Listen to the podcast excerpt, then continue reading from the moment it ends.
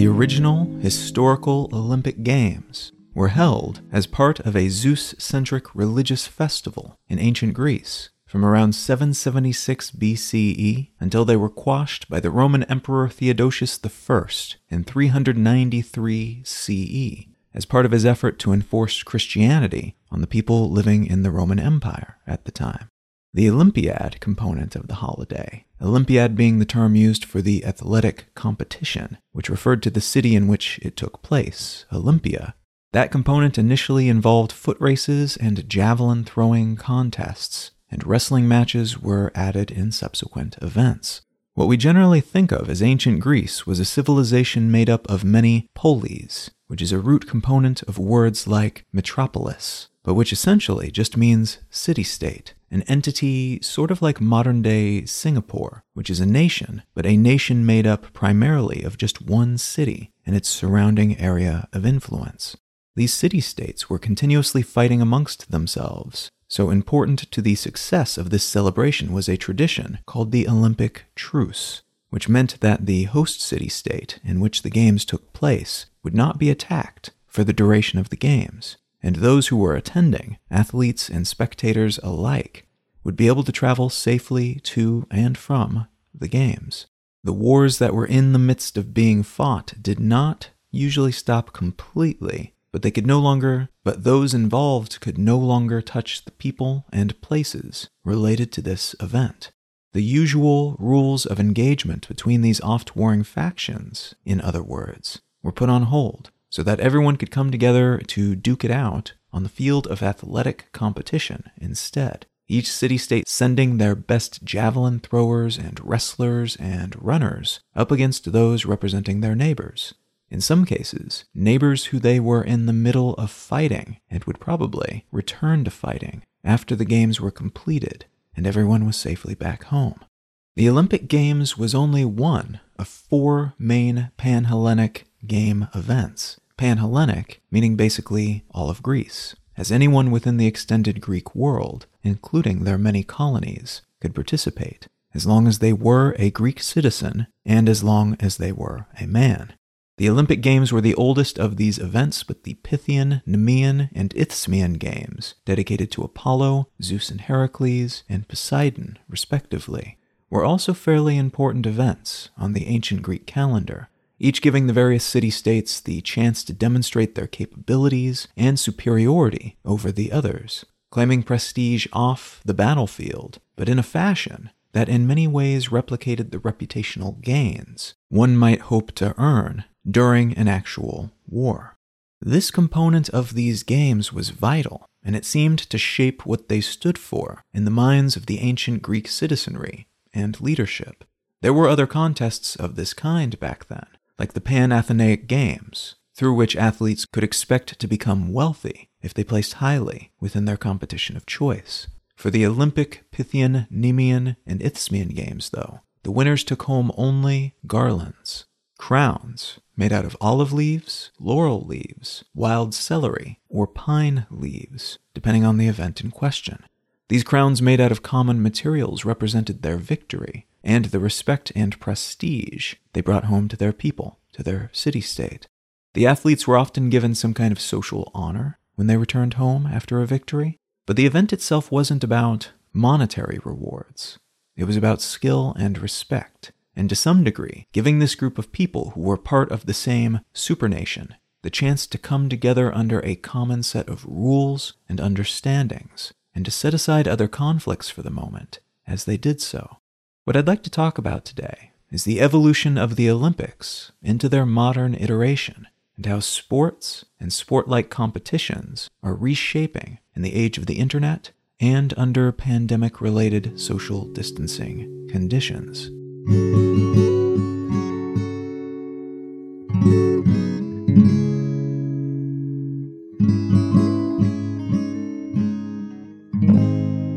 are listening to Let's Know Things. I'm Colin Wright.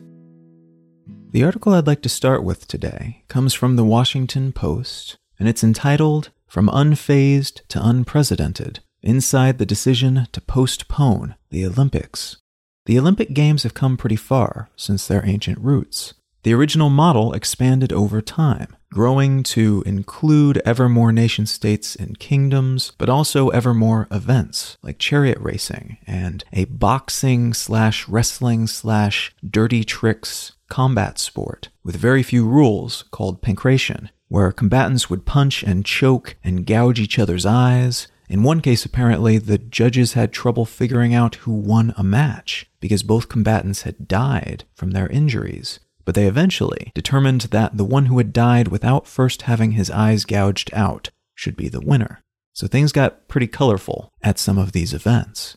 But as I mentioned in the intro, the ancient model for this event was killed by Roman edict in 393 CE, when the emperor decreed that pagan rituals and cults would no longer be tolerated, though there's some question as to whether the events may have continued until closer to 426 CE, when the emperor's successor had all remaining Greek temples destroyed. In the mid 17th century, the term Olympic was used in association with a few different events and competitions, primarily in Britain and France. Mostly, it would seem, because of the historical, antiquity related association that these cultures had with the concept. For the people in those countries at that period, referencing the Olympics would likely have been a nearly mythological sort of reference rather than something meant to imply an actual connection to those original games. The games were, after all, last held over a thousand years earlier and on the other side of the continent.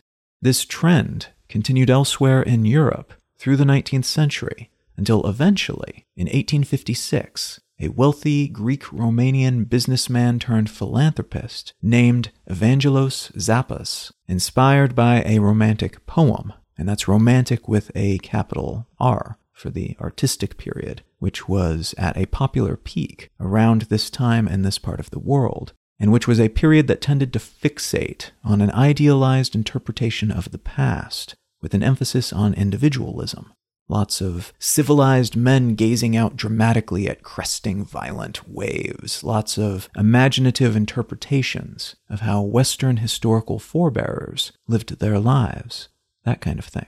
So Zappas was inspired by a particular poem that fit into that category, which was entitled Dialogue of the Dead, and which contained a proposal to revive the Olympic Games as a sort of celebration of the newly formed Greek state, which had recently formally been established by the British, French, and Russians under the Treaty of Constantinople, essentially giving it independence formally from the Ottoman Empire for the first time since the mid 15th century, when the Byzantine Empire, of which what's now Greece was a part, was captured by the Ottomans. And the Greek War of Independence led up to this nation formalizing moment. So we had a new Greek state, a focus on romantic artwork, a decade or so of conflict leading up to this moment, and a poem that was part of that romantic collection of artwork that essentially went viral and which called for a revival of the Olympic Games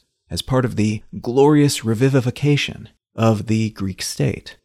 And then we had a wealthy businessman, one of the wealthiest in all of Europe at the time, who was spending most of his time and resources on philanthropic pursuits, and he loved that viral romantic poem. Zappas sent a letter to King Otto of Greece offering to revive the Olympic Games and to pay for all of it himself out of pocket, and to provide cash prizes to the winners of each competition category. There were some people within the new Greek government, however, who were hesitant to look backward toward ancient times, when the continent in which they existed was at that moment hurling full speed into the future. These future gazers convinced the forces that be within the government to counter with an offer to hold an industrial and agricultural exposition instead.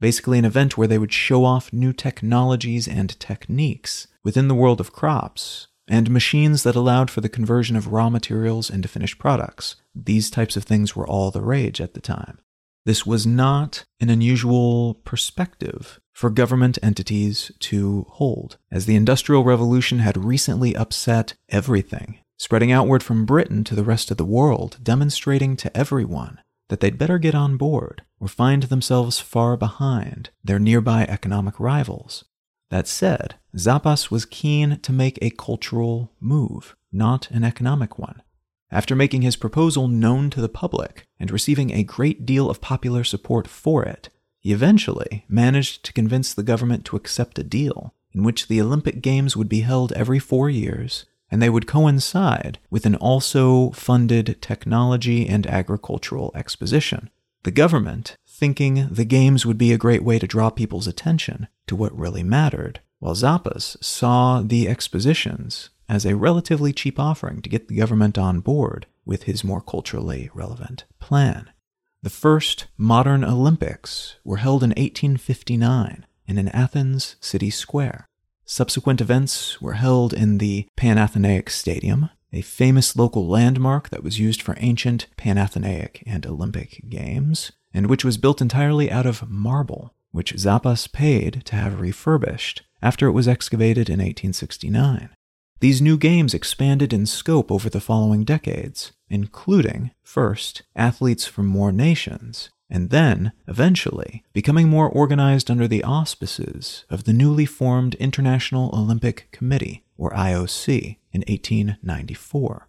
The IOC was tasked with managing and moderating all aspects of the modern Olympic events and was funded by Zappas and his cousin, Konstantinos Zappas, through a trust that was bequeathed for the purpose of keeping the thing going for as long as possible.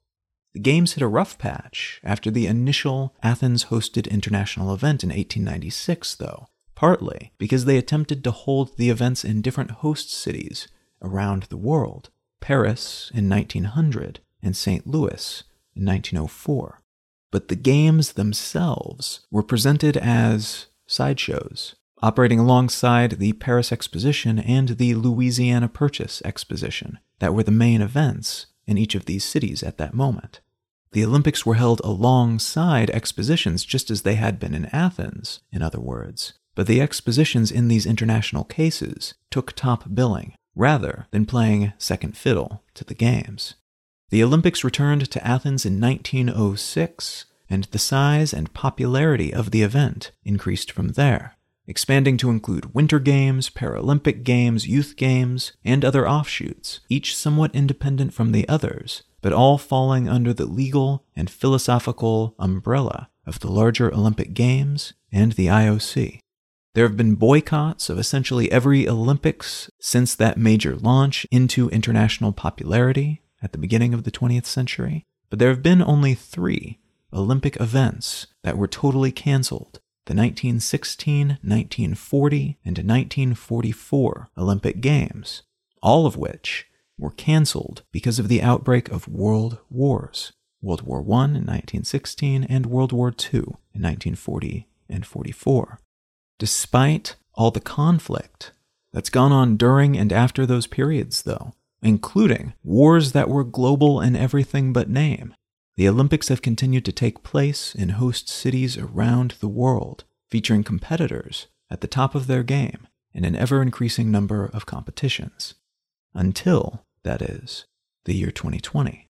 The 2020 Olympic Games, which were meant to be held in Tokyo on July 24, 2020, have been postponed, which is something that has never happened to an Olympic Games event before. Of course, these are not normal times. As of the day I'm recording this, the world is still in a sort of lockdown stance, with some regions taking the COVID 19 pandemic more seriously than others, but most of the world limiting or even completely ceasing most forms of international travel, encouraging people to stay home, lest we spread the coronavirus further, faster, stressing our medical systems and causing more deaths.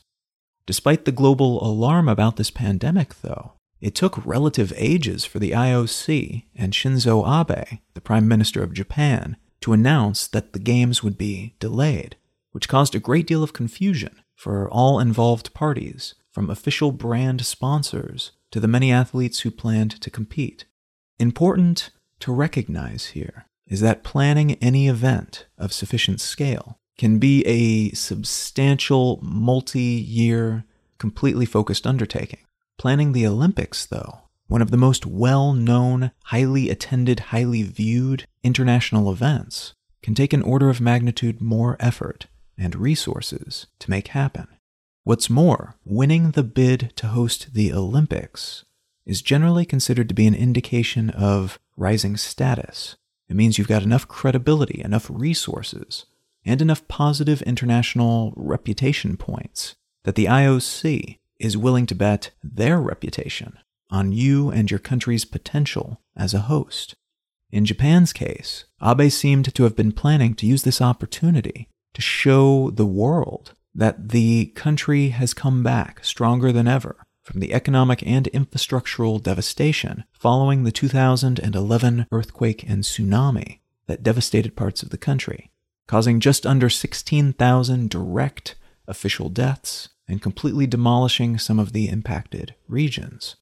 At the same time, on the other end of the organizational table, International Olympic Committee President Thomas Bach seemed to have been looking forward to the 2020 event as a way to reinforce the brand of the Olympics in the eyes of the world, after an array of issues that have plagued the organization over the past decade, ranging from doping scandals in 2014 to Zika virus concerns at the 2016 Summer Games in Rio. As recently as the first week of March 2020, an IOC spokesman said in response to a question about whether or not there might be changes to the schedule for the event due to COVID 19. Quote, We've made a decision. The decision is the games go ahead. End quote. A great deal changed over the course of March 2020, though, and on the 24th, Abe announced the postponement of the event, promising more details soon. This came as a relief to many athletic organizations around the world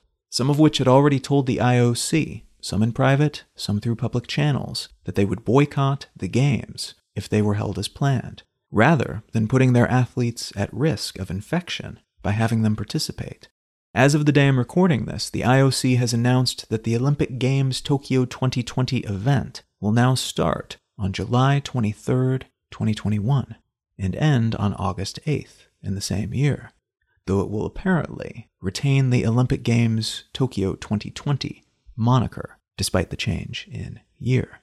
There are an astounding number of changes that must now be made by everyone involved, and billions upon billions of dollars are at stake for the advertisers, the planners, the organizations that send athletes, and the overall Japanese economy, which was ramping up for a huge influx of visitors this year, but which will now lack that return on their investment for the moment at least. This story is just one of a great many sports meets pandemic narratives that are playing out this year. As entertainment entities large and small scramble to adjust their offerings to fit the current situation,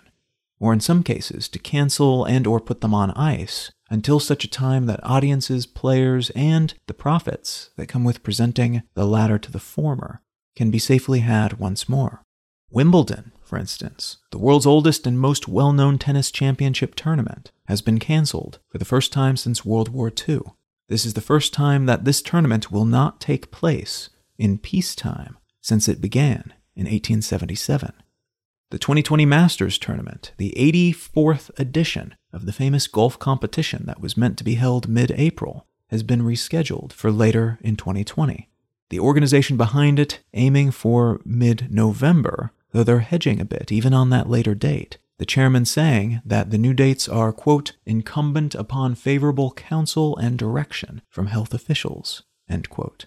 UFC, Ultimate Fighting Championship events have been postponed indefinitely, reportedly because Disney, the parent company of ESPN, which is the sports network on which the upcoming matches were scheduled to be aired, asked that they not go forward due to the risks involved. The National Hockey League, North America's main professional hockey organization, has suspended the entirety of their 2020 season. The National Football League, that's American football, not global soccer football, is planning to launch their season in September 2020, but those in charge have said that they'll need certain medical assurances before they move forward, including widespread testing for the coronavirus due to all of the unknowns that are still at play. As for global soccer football, the Union of European Football Associations has suspended the Champions League, the Europa League, and the Euro 2020 qualifying playoffs indefinitely, after originally hoping to hold events from late June onward. There's still a chance that closed door games, played in empty stadiums, could take place, but officials are hesitant to say anything for certain at this point, as is probably prudent. The Euro 2020 itself has been postponed until 2021, as has the Summer 2020 Copa America. The Premier League in the UK has been suspended indefinitely, as have all of the other major leagues in Europe. Horse racing, mixed martial arts, upcoming Indianapolis 500, Formula One, and Monaco Grand Prix motor races, boxing, rugby, including the European Champions Cup and Challenge Cup quarterfinals, all postponed indefinitely, canceled, or in some rare cases, rescheduled for some time in 2021. The oldest professional sports league in the United States and Canada, Major League Baseball, is, as I record this at least, working on a plan that could see them playing as soon as May 2020, aiming for a made for streaming version of the season that would have teams playing in empty stadiums players and officials sequestered in isolated hotels, and all of the games taking place in Arizona within one or just a few stadiums. The goal here seems to be producing a viable season of professional sports while limiting potential exposure for everyone involved. And it may be that if they pull it off, they then provide a template that other leagues and sports could use until pandemic concerns have ceased and people are able to gather in vast shared spaces once more. Professional sports, as they're presented on television, on the internet, and within the context of large events like the Olympics or Wimbledon or the MLB League, are a major business model made up of many smaller business models, most of which revolve around presenting sporting events for consumption. The business models surrounding professional sports are thus similar to other types of entertainment business models, it's just that instead of presenting scripted TV shows, plays, concerts, or other sorts of performer centric entertainment, they're presenting pro athletes doing impressive athletic things as the entertainment. Quite a lot of research has been done over the years that gestures at why sports in particular seem to be so popular, both worldwide and across time. Part of their reliable popularity is related to tribalism, Sports allow us to cheer for our team, jeer at the other team, and feel a reflected sense of victory when our team wins, even when we ourselves have not done anything but watch them. There's also a shared collective emotional element to being at or even just watching such a game from a distance,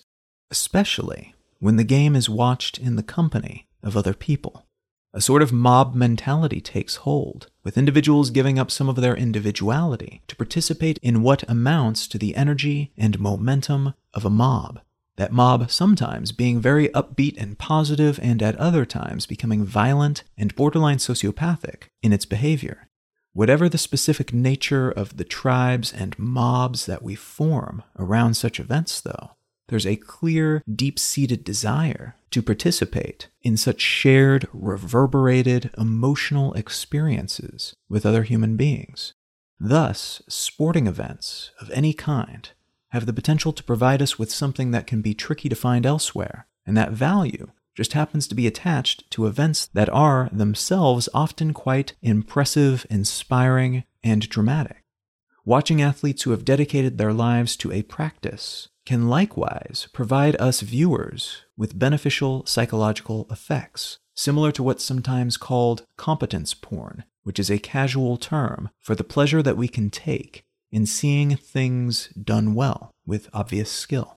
Watching skillful performances of any kind, of any type of activity, can activate the reward mechanisms in our brains that would generally trigger if we ourselves were performing such acts that skillfully. And so the attachment and almost empathy people feel for the athletes on screen or down on the field has a neurological component that is very impactful and very real. It's also, as it turns out, very valuable. The National Football League, the NFL, in the United States alone brought in an estimated $15.5 billion in 2017, while the Big Five European soccer football leagues brought in around 13.8 billion pounds, which is about 17 and a quarter billion dollars in 2019. These revenues are derived from a variety of sources. Tickets to the events, of course, play a role, as do the sales of concessions and shirts and jerseys and other consumables and memorabilia at the matches themselves, but broadcast and streaming rights for the games, and granting the right to use images of these teams and players in video games and other materials also brings in gobs of money. The aforementioned approach that Major League Baseball is taking, then, the plan to play games in the very near future to empty stadiums and with closed off players and officials to avoid infection, is interesting in that it could represent a pivot away from some old reliable revenue sources to refocus more of their attention on those that are not connected to in person sales and tickets to the game itself. The future of major sporting leagues, then, could be partially reliant on how well they hedge against future pandemic related issues and other issues that put a stick in the spokes of their usual revenue models. Most major sporting organizations and leagues at this point have an array of income sources, but a great many are still monetarily dependent on the in person events and associated revenue from these events in various ways.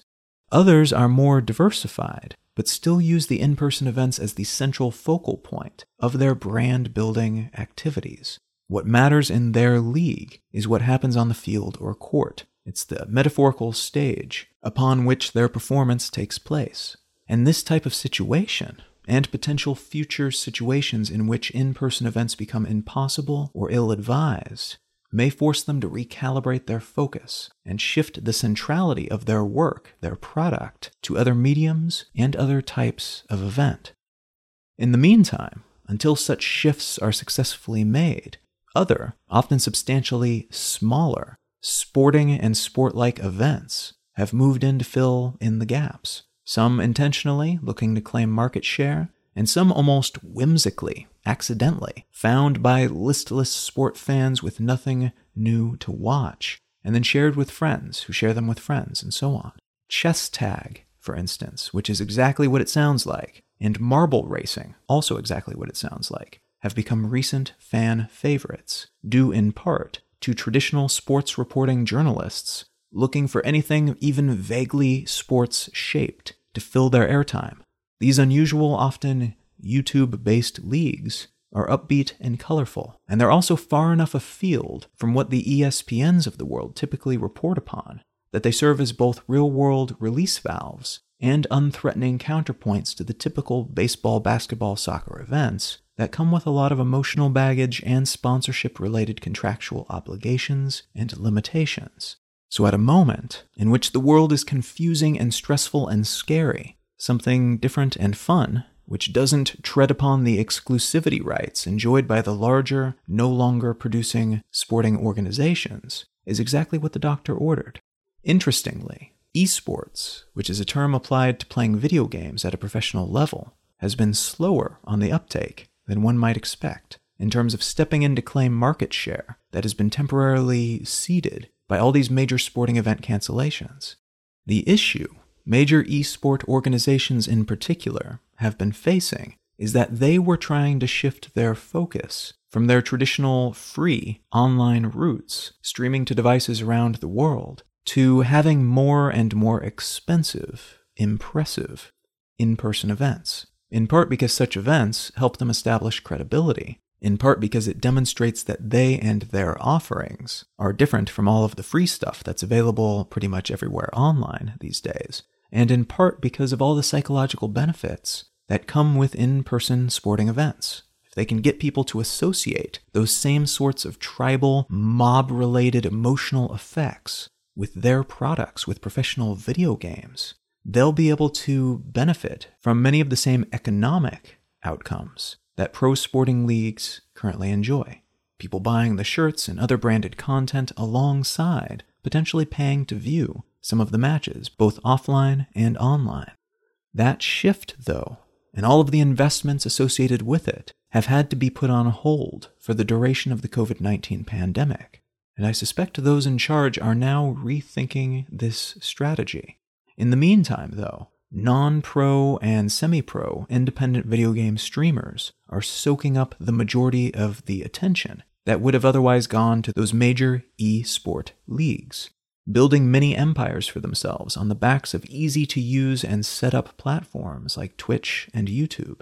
Some traditional pro sporting leagues are also getting in on this action, having their NASCAR drivers, for instance, play co branded racing video games while their in person events are not taking place. Such events have mostly been marketing gimmicks so far, but there's some suspicion that these crossovers could become increasingly common and even become another revenue stream in the future as viewers' habits and preferences change due to the normal shift in technology and communication habits, but also as a result of, for instance, the distancing enforced by a pandemic.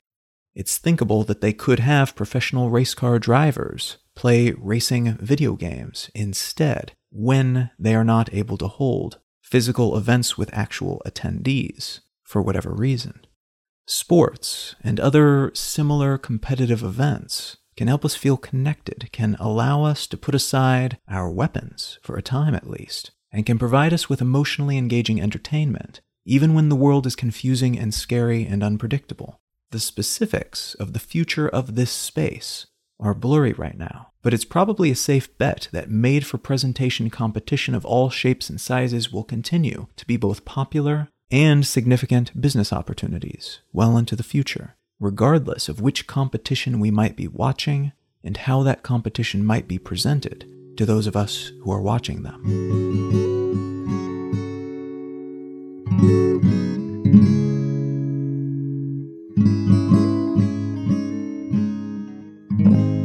The book that I'd like to recommend today is entitled The Scientist and the Spy A True Story of China, the FBI, and Industrial Espionage by Mara Hvistendahl. This book was interesting in part because it, to me at least, showed that a lot of spy stuff is incredibly boring and not immediately recognizable as spy stuff. But at the same time, some of this spy stuff is exactly what you would imagine it to be and those two sides of the coin are fused together, which can make this sort of thing somewhat confusing to people looking at it from the outside. It's not immediately evident what's going on. Also interesting is the explanation of how China in particular goes about committing industrial espionage in particular, and how their approach to doing these things conflicts with the way that the United States attempts to do these sorts of things. Now, if any of that sounds interesting to you, consider picking up a copy of The Scientist and the Spy by Mara Hvistendahl.